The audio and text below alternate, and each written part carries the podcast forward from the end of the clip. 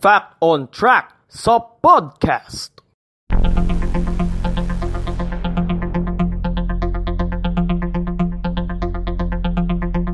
Fact on Track sa podcast.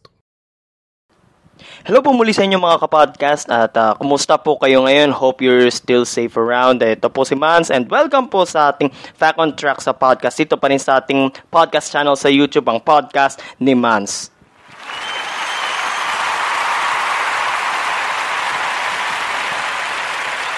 So kung di pa kayo naka-subscribe sa ating YouTube channel sa Podcast ni Mans, uh, make sure na uh, na isusubscribe nyo po muna kayo dito sa ating podcast channel. So, click nyo po yung subscribe and uh, click nyo po yung notification bell button para po sa mga susunod na updates ng ating uh, Fact on Track sa podcast.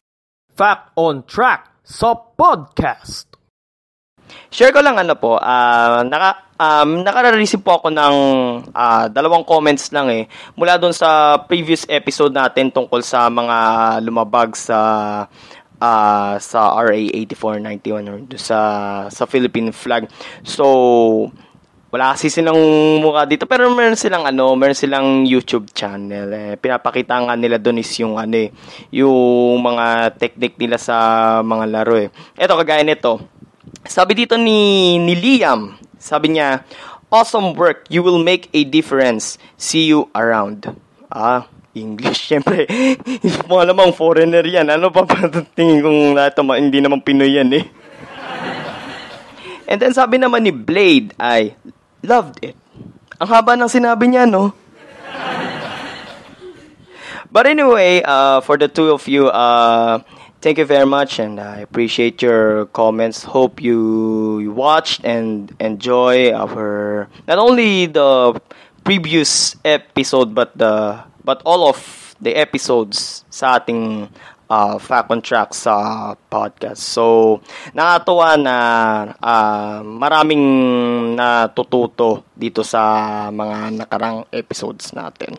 So, pero sa susunod na na magko-comment kayo, make sure na may mukha yung ano ninyo, yung display picture niyo, yung DP ninyo. Eh, gayahin nyo sila, kaibigang Nico Acuna, si Boss Jonas Balesa, at si Kuya Randolph Gonzalez. Nakap- nag-comment sila sa mga previous episodes natin. May mukha naman and shout out sa kanilang tatlo.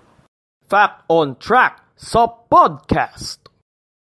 So may ba tayo ngayon ano mga kapodcast? Uh, nabalitaan ko po na COVID-19 free na ang bansang New Zealand. So uh, as of uh, June 9, 2020, uh, alas 9 ng umaga doon sa uh, sa oras sa kanila. Uh, ewan ko kung anong oras dito sa atin. Pero uh, kahapon pa ito binalita sa kanila eh, na meron silang 1,504 uh, confirmed cases, confirmed and probable cases sa kanilang bansa. Ito po ay ayon sa datos ng Ministry of Health ng bansang New Zealand and uh, ang bilang ng patay sa kanilang bansa ay 22 lamang. So, dahil COVID-19 free na ang bansang New Zealand, eh, lahat ay balik na sa normal. So, sana all, di ba? Bakit hindi hmm, kaya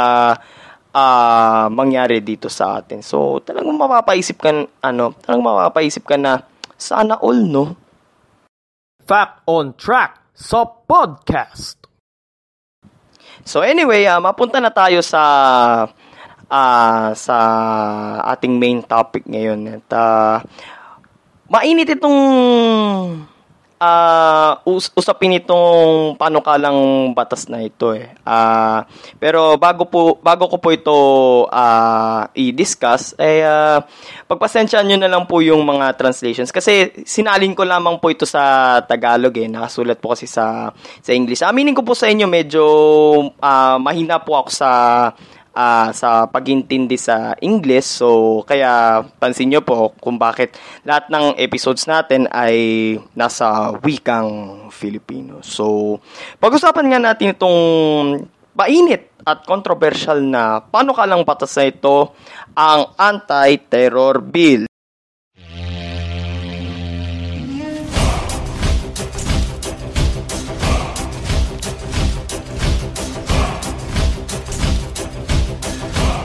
Fact on Track sa podcast. So kamakailan lang ay pumasa na sa huling pagbasa sa Kamara ang panukalang batas na Anti-Terror Bill o ito yung Anti-Terrorism Act of 2020 kung sakaling ito ay isang maging maging isang ganap na batas. Ito ay matapos i-certify as urgent ni Pangulong Rodrigo Duterte uh, bago matapos yung May uh, or nung itong uh, pagpasok ng June ay sinertify na niya ito as urgent. Bago nito ay una na itong nakapasa sa Senado which is way back February pa, uh, pasado na siya sa tatlong pagbasa sa Senado. So ang hinihintay na lamang dito ay ang pirma ng Pangulo. So, napirmahan na ito ng House Speaker, napirmahan na ito ng, ng Senate President.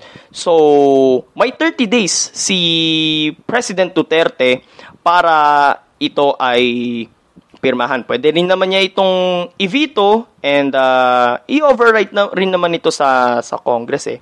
Pero after if after 30 days ay hindi niya ito napirmahan ay ito ay automatic na magiging isang patas na.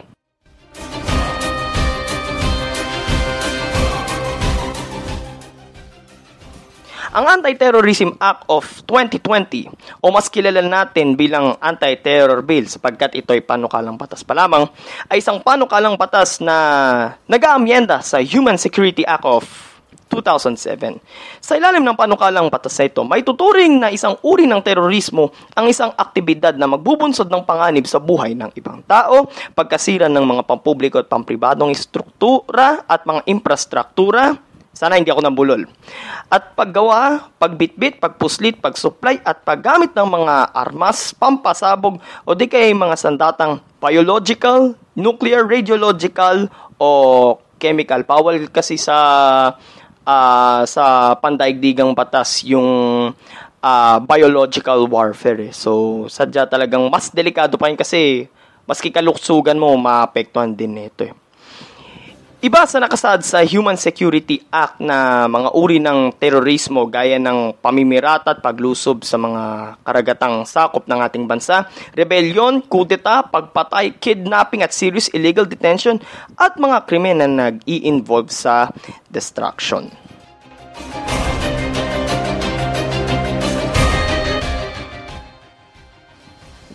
Sa panukalang batas, ang sino mang maghahasik ng terorismo, magplano o mag-udyok na gumawa nito, sumapi o maski volunt- voluntarily siyang sumali sa mga terrorist organizations o may kaugnayan sa paghasik ng terorismo ay makukulong ng hanggang labing dalawang taon. Kung sa Human Security Act ay babayaran ng napawalang sala sa krimen ng kalahating milyong piso kada araw, wala na ito sa ilalim ng Anti-Terror Bill. So, napawalang sala siya kasi walang sapat na ebidensya. Eh. Pero, uh, sa Human Security Act, babayaran siya. Pero sa Anti-Terror Bill, hindi na.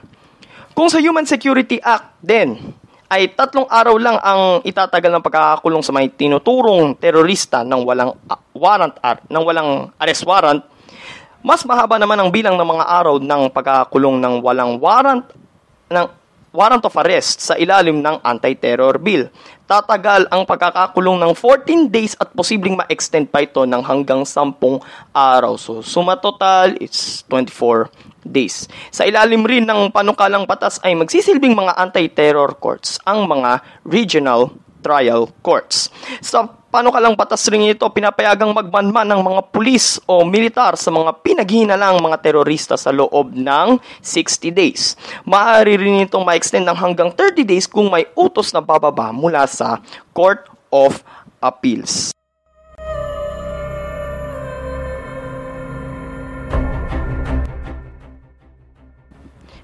Ang sino mang pulis o militar na lalabag sa karapatang pantao ng mga itinuturong mga terorista ay makukulong naman ng sampung taon. So, para syempre, para maging fair. Dito ay binibigyan ng kapangyarihan ng Commission on Human Rights na mag-imbestiga at litisin ang mga lalabag sa karapatang pantao ng nasasakdal. Ngunit sa panukalang batas ring ito, hindi ikinukonsiderang terorismo ang advokasya, mga protesta, paghinto sa paggawa at iba pang mga gawaing nagsusulong ng civil at political rights. Sinasabi din dito na ang mga ganitong gawain ay hindi naman nagdudulot ng panganib sa buhay ng ibang tao.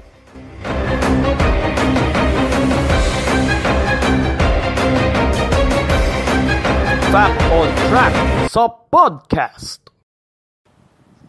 So, um, maganda naman ang uh, nilalaman nitong panukalang batas na rin ito. Malaki rin ang magiging uh, impact nito sa peace and order ng ating bansa. Kasi syempre, ang layon naman nito is uh, mapigilan yung patuloy na pag-iral, paglaganap ng terorismo sa sa ating bansa kasi syempre nadala na tayo sa mga nangyari sa mga kagaya nung sa sa Zamboanga, yung mga pagsabog na nangyari sa Mindanao and syempre yung recent lang yung yung nangyari sa Marawi nung 2017 as well as yung uh, yung panggugulo ng mga rebeldeng komunista yung New People's Army. Kasi syempre si President Duterte kinonsidered na rin niya as terrorist group ang NPA.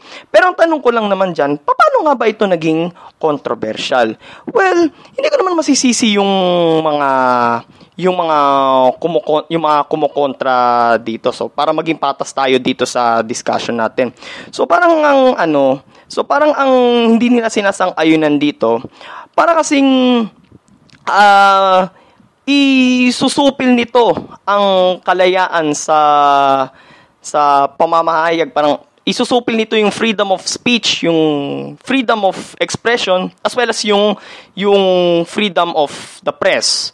So parang uh, parang lalabagin nito yung yung karapatang pantao ng ng sino mang nasasakdalin. Siyempre, parang titingnan din ng mga tumututol sa panukalang patas na ito na which is karamihan is uh, kritiko ng administrasyon na kapag ka nagsalita ka, nagpahayag ka ng something against the government, eh syempre, parang aarestuhin ka na agad-agad. So, titingnan natin kung uh, ano nga ba ang kahihinat na nitong nitong panukalang batas na ito. Abangan na lang natin, okay? Hindi naman ako yung uh, hindi naman ako ang magdidikta kung sa mga magaganap dito eh abangan na lang natin kung ano yung mga isasaad nung sa implementing rules and regulations sa sa IRR.